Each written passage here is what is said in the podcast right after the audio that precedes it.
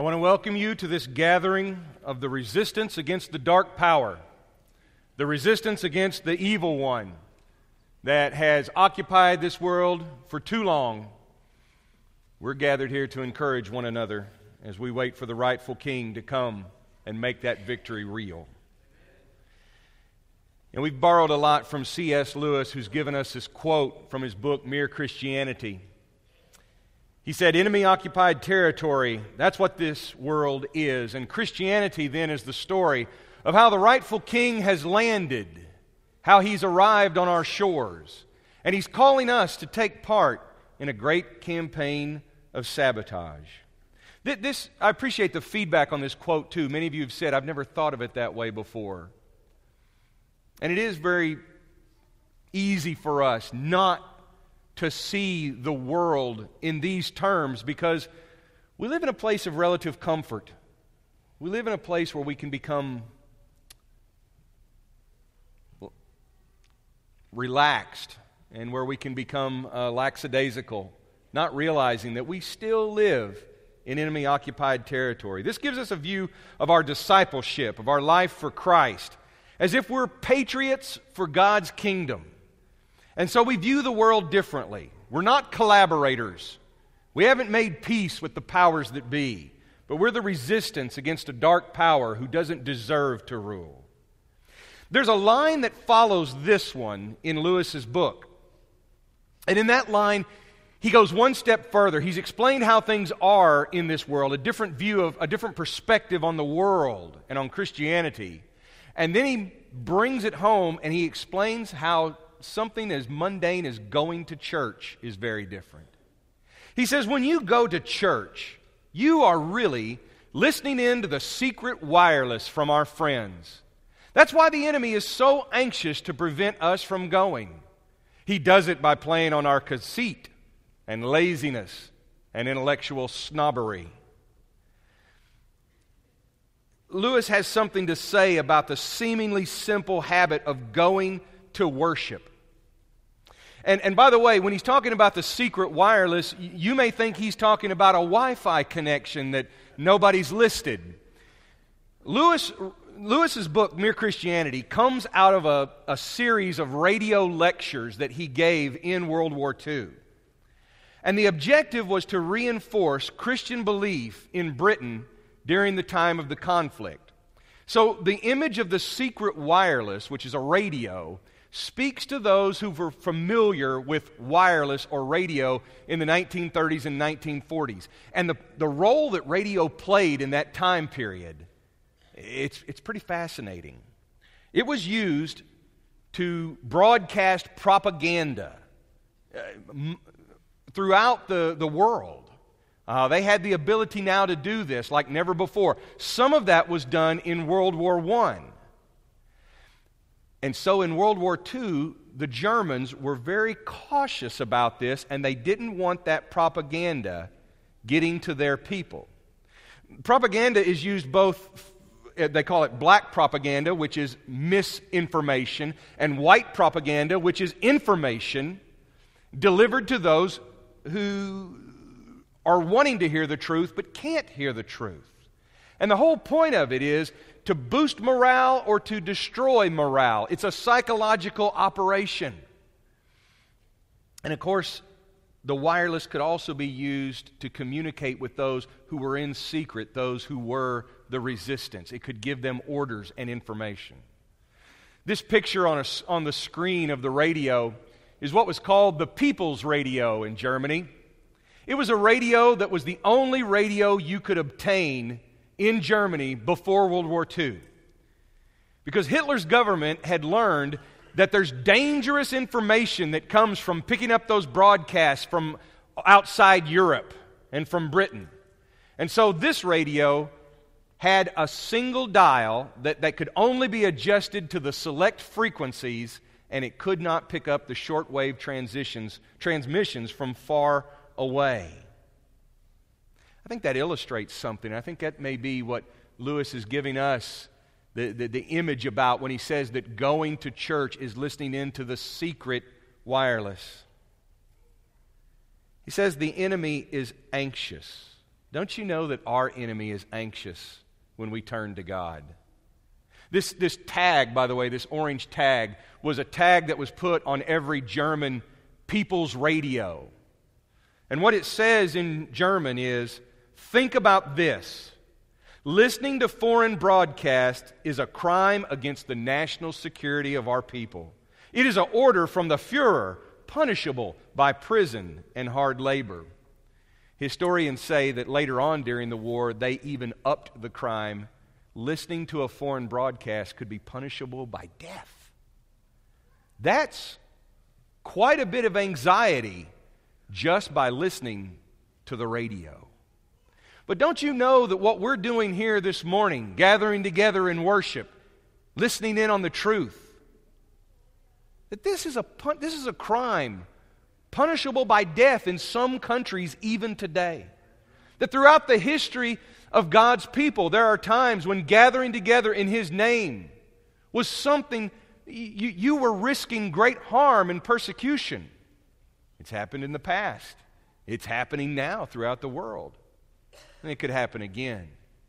But even if we don't feel the political persecution, the enemy, the devil, is very anxious about your presence here.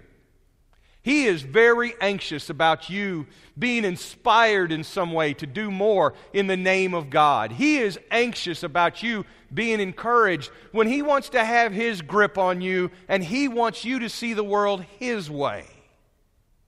Because when we come together, we listen in to our friends. What friends would that be? Well, the resistance groups that would gather together would listen in to their allies.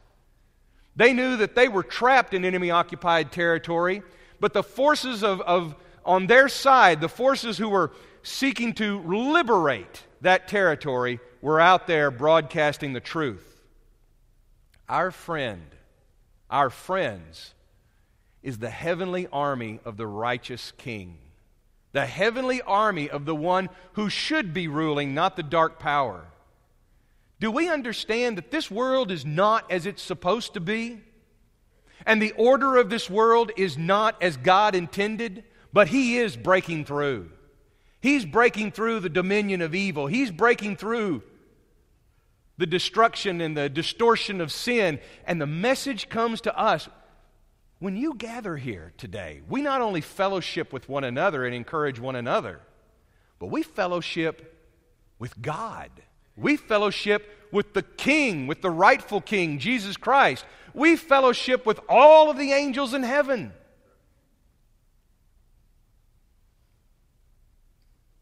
When we're singing in worship, we're joined by angelic choruses who sing the praises that we sing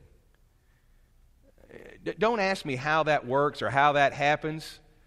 I just know that when all of heaven is, is, is praising God, we ought to be too. And when we're praising God, creation comes in. Creation knows how to do this. I want to appreciate, I appreciate those who uh, preached the last two weeks so we could enjoy some time of vacation. We had our worship on the Lord's Day there in the, with our family and my sister's family. And uh, we just became a you know, kind of a, a one week Church of Christ right there in, uh, on Dauphin Island off the Alabama shore. And so there was one morning as Karen and I are out there and, and we're praying together, and this crow shows up or a bird. I don't know what he is. He's big. He's, he's big, dark colored bird. Somebody you can identify it later, for me, Sandy. I don't know, but I, I know that it's a bird. There's a bird. And so we're trying to pray, and the, the bird shows up, and he's just like, back, you know. We're trying to pray, and he's like, back, you know. And instead of getting mad at the bird, I thought, he's joining us in prayer. He's joining. Because when I read the psalmist, they say that the psalmist says over and over again that creation knows how to praise its creator. And so when you and I come together, we are in communion with a creation that knows how to praise its creator and a universe that understands the creator and you and I are really the ones who are in training and we're learning. Well, you know, I don't know if we lead the chorus or not, but we, we need to join in.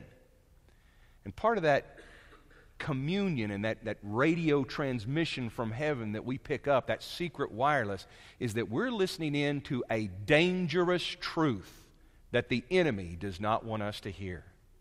A dangerous reality about who we are and how much God loves us. Wow, this is all good. It's historical, Benjamin. Uh, yeah, that's fine. But is it biblical? I think so. John 18, verse 37 says, Here is Jesus speaking to the representative of the highest power on earth in his day, Pilate, speaking to the political power of that governor. And he says, You say that I am a king. In fact, the reason I was born and came into the world is to testify to the truth. Everyone on the side of truth listens to me. When you and I come to worship, when you and I go to church, as inexact and inaccurate as that phrase is, but you know what I mean. We're choosing a side. We're making a decision. We're pledging our allegiance. We're listening into the truth. We've made a commitment when we assemble like this. And some in the world understand that maybe a little better than we do it all the time, but it's nonetheless true for us.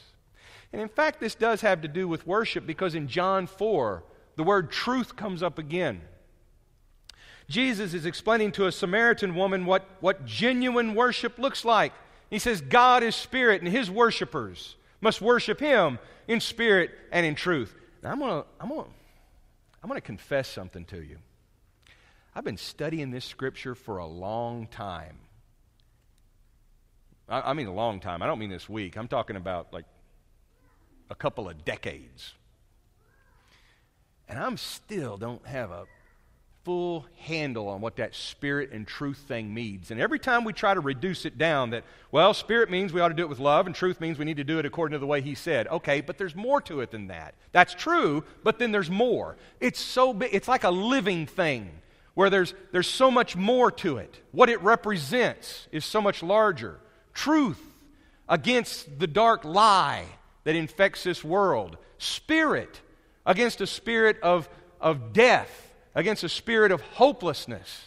And there's so much packed in to those simple words in spirit and in truth that they're not simple at all.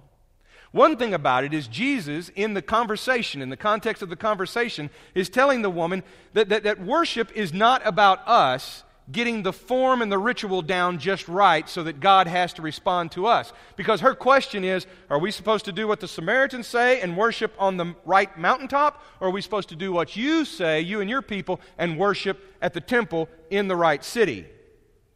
And Jesus says there's a day coming where those sort of things are not going to matter. But what's the kind of, and by the way, in spirit and in truth is not just about getting it right. That's the kind of worship that God goes looking for. It's the kind of worship that God seeks. He's putting the Spirit and truth out there. He's giving the Spirit. He's sending the truth. Why? So that more people can participate in it. Just like those broadcasters in World War II. Just like the broadcasters even now, many of them missionaries who are broadcasting the truth so that people who won't have any other chance can hear that truth. Likewise, when we assemble, there is that broadcast and that transmission of the truth to a people who need it. Imagine those resistance fighters in enemy occupied territory. Imagine prisoners of war who are captive in an enemy camp. And they had this link to the outside world, and it was so precious to them.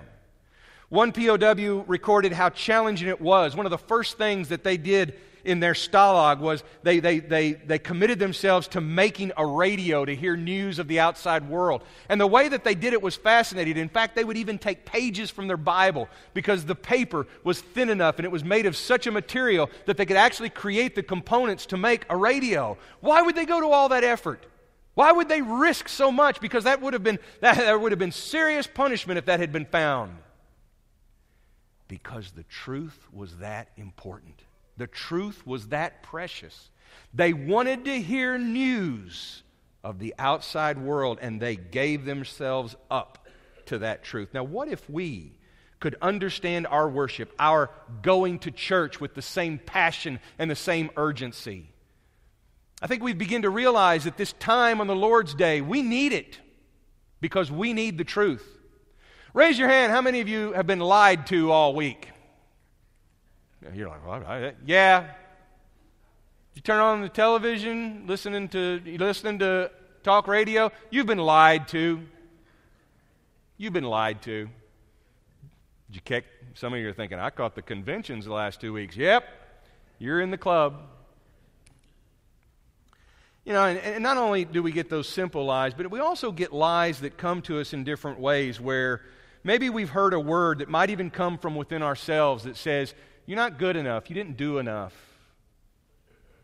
You're always stupid about this kind of stuff. You don't know what you're talking about. People are thinking the worst of you. And some of those things, none of those things are true. But those words get lodged in our spirit and our soul, and we need to hear a truth. We need to hear a truth about that starts with the fact that God made us, God loved us, He made us in His image. And then the truth starts to pour into us.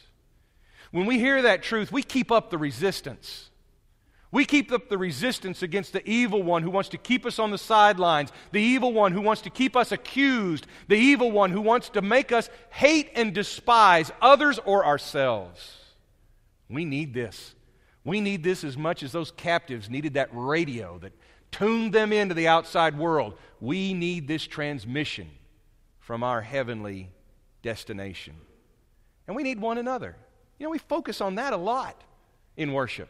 And when we gather together, we ought to draw strength from one another. And by the way, we need to be intentional about that. When you come to worship, I'm going to tell you this secret. Nobody else, I don't know, is going to tell you this or not. You're going to have some Sundays when you get here, and guess what? it's not going to be good for you. You're going to say, boy, that was a waste of time. And there's going to be Sundays where, prepare yourself. My sermon's just not going to be fantastic, okay? I know.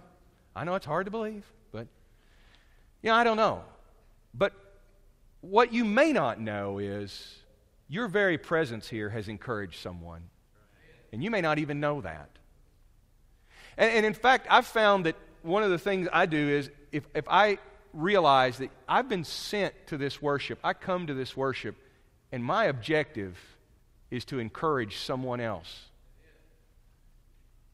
I find that worship does matter when you think like that. I find that you do get something out of it, and then you stop worrying about what you get out of it, and you worry about what's going on, and you focus on one another. But there's more than that, even. this is not the last point. This is not the best point. Not only do we encourage one another and build one another up, but we're listening in to our allies. We are in communion. When we came around this table, we're not only in communion with one another, but we're in communion with God. And it's not accidental that communion and communication are similar words. We are participating in a reality much bigger than us. And everyone that you've ever known whether they're alive or whether they're deceased. Everyone who will, ever, who will ever live that is connected to our rightful King, who is our brother and sister in Christ, they're in communion with us as well. As the preacher in the book of Hebrews says, we are surrounded by a cloud of witnesses. That's what we need just, it's even more precious than that truth and that connection that those resistance forces had when they gathered around their homemade illegal radios and they're desperate to hear the news. But I want you to imagine with me just a second. Imagine that group, huddled in secret. They've tuned in this little radio. Little scratchy voice is coming out of the homemade speaker. They're getting a, a shortwave broadcast from far away, and it's telling them the truth about the movements in the war, about the progress in the war, and they're ready. They're ready to throw themselves into it. But then, for some reason, there's some people there who seem oddly critical. Someone's in the group saying, you know, I don't like this new broadcaster. No. I don't like his accent. That's what it is. He's got the wrong accent. Someone's in that group going, Is that a woman reading the news? I don't know. Can we have, is that, should that be happening? Someone sitting there looking at others saying, You know, I don't like the way that Otto sits over there and cups his ear and listens in. What a show off. I know. I know. Someone saying, I don't like that intro music that they start off with, and I wish that the speaker would quit speaking in code. Why doesn't he just say what he means? Wish they'd quit changing the frequency all the time, bouncing around the dial. You never know where they're going to show up. Seems ridiculous, doesn't it? It seems ridiculous, and you understand that. Because these people are anxious to hear what's there, they're anxious to get what's there. And if that's ridiculous, then isn't it ridiculous that we are both oddly critical, but at the same time distracted? I mean, how much sense does it make for them to be sitting there daydreaming during the broadcast? We're going to give you news of what's coming your way. We're going to give you orders so that you can defeat the enemy. And someone's sitting there thinking about, let's see, what do I got to get at the store today? Meanwhile, another person's over there going back to the Pokestop because it's been five minutes and they want to get their, their downloads. It's okay. There's Pokestop right out here. You're saying that is ridiculous because they didn't have Pokemon Go back then. That's not the point. Understand the point. I mean, we need to understand what is happening. I'm going to tell you right now worship, every worship needs to include change. There needs to be change in every worship. Worship, every worship, should be changing. The change that needs to happen is us. In worship, what ought to change the most is us. When those people gathered to listen to those illegal transmissions, those secret transmissions, they were investing themselves in the truth that was going to be broadcast. Because they knew that the word could come to them and it would say, You are going to be victorious. And they knew the good that was coming, or they also knew that there could be bad news, and they would have to respond, and they would have to get ready, and they would have to continue the fight, even though it was going to be difficult but they invested themselves in that. Don't you know that when you and I come and we put ourselves, we place ourselves before God's truth, we may not end up the same. We might have to change. Does that make sense? I hope it does. Because if we're really invested in, in what we're singing to one another, in what we're preaching, in what we're reading in God's Word, in what we're praying to our King, in what we're symbolizing as we gather around the communion, then I don't know how we can just walk in and walk out like we're just going to the 7 Eleven to pick up a gallon of milk. How can that be that simple?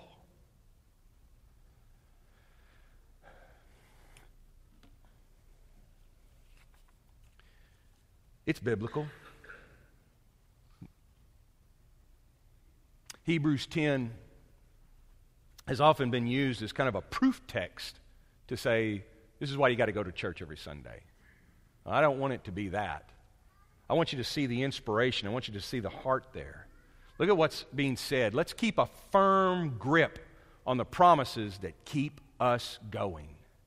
How do you do that? You recognize that the Lord always keeps His word. So let's see how inventive we can be that's change. Being inventive, being creative is change. That means that we're thinking about ways, we're, we're dreaming up ways to do what? To encourage love, as we put on that banner right over there, to excite one another to love and good deeds. We're not avoiding worshiping together, we're not avoiding the meeting, not like some do. Because we're going to get together and we're going to spur one another on. Why? Because we have this hope about the big day approaching. That is why some of our brothers and sisters, even now, are gathering in secret. Because they know that in the last week, some of their own have fallen away. Maybe the pressure's too much. Maybe, maybe they've been caught by the authorities. But they have to come together to hold firmly to the promises that keep us going. But you know what? The same thing might be happening with us. As you look around you right now, there might be someone that you haven't seen in a while. It may be that you need that word of encouragement. Well, that's why we're here. And if we're not delivering on that, and I don't mean we as in some authoritative staff position like us or the I'm talking about all of us. All of us need to be spurring one another on to encourage one another. That's why we sing. That's why we encourage one another. That's why we greet one another. And by the way, as, as, as wonderful and as friendly as our conversations may be, let's never avoid the, the opportunity to be serious if we need to and say, How can I encourage you? Or if we're talking about someone we haven't seen, how can we go and encourage them? Because the truth, listening into the truth that comes from our heavenly allies, might be the word that someone needs to have hope like never before. It can happen. It can happen. There's a story about a Professor Monroe Ewan McDonald. During World War II, he was a, um, he was a paratrooper, and he and another uh, soldier, British soldier, had to bail out of their airplane, and they landed behind German lines. They were captured. McDonald was put in the camp with the Americans, and the other soldier in the camp with the British prisoners. McDonald was put there because later on he had some background in, uh, in religion, and later on he would become a professor in Edinburgh of divinity and religion. But McDonald was made the chaplain for the American group that was captured there. He found out that the Americans had something that they called the canary. And the canary was that little homemade radio that they could listen in to the truth. And so every time that they would get news, they would send their chaplain, Professor McDonald, to go over to the barbed wire fence, the thick fence that separated the American and British camp. And he would find his friend that he was captured with. And the thing is, both of them being from Scotland, they could speak Gaelic, and the Germans didn't understand that. So they would sit there and they would talk in Gaelic, sharing a language that only they knew. But Professor McDonald was sharing news that was forbidden to the other prisoners. And then one day on the radio, the Americans got the message Germany surrendered. Not even the German that ran that camp knew this message. So McDonald went out to talk to his friend in Gaelic, shared the news in Gaelic. He shared the friend with the news with the rest of the Brits. There was an uproar, there was a cheer, there was an incredible hope, but they knew that even though they were liberated, they were not liberated in fact. It was going to be about two or three days before the forces would come and the German surrender would be known. So they had to still live like prisoners, but they didn't act like prisoners. The story is told that when the prisoners knew this truth, it changed them. The Germans didn't understand it. The guards didn't understand it. They hadn't heard the news. But now the men were there. They were singing. They were happy. They joked with guards. They would go up to the guard dogs and they would laugh at them.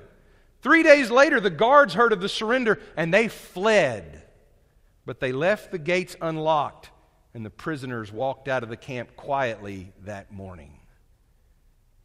Some people say they walked out of the camp that day, but they were set free days before.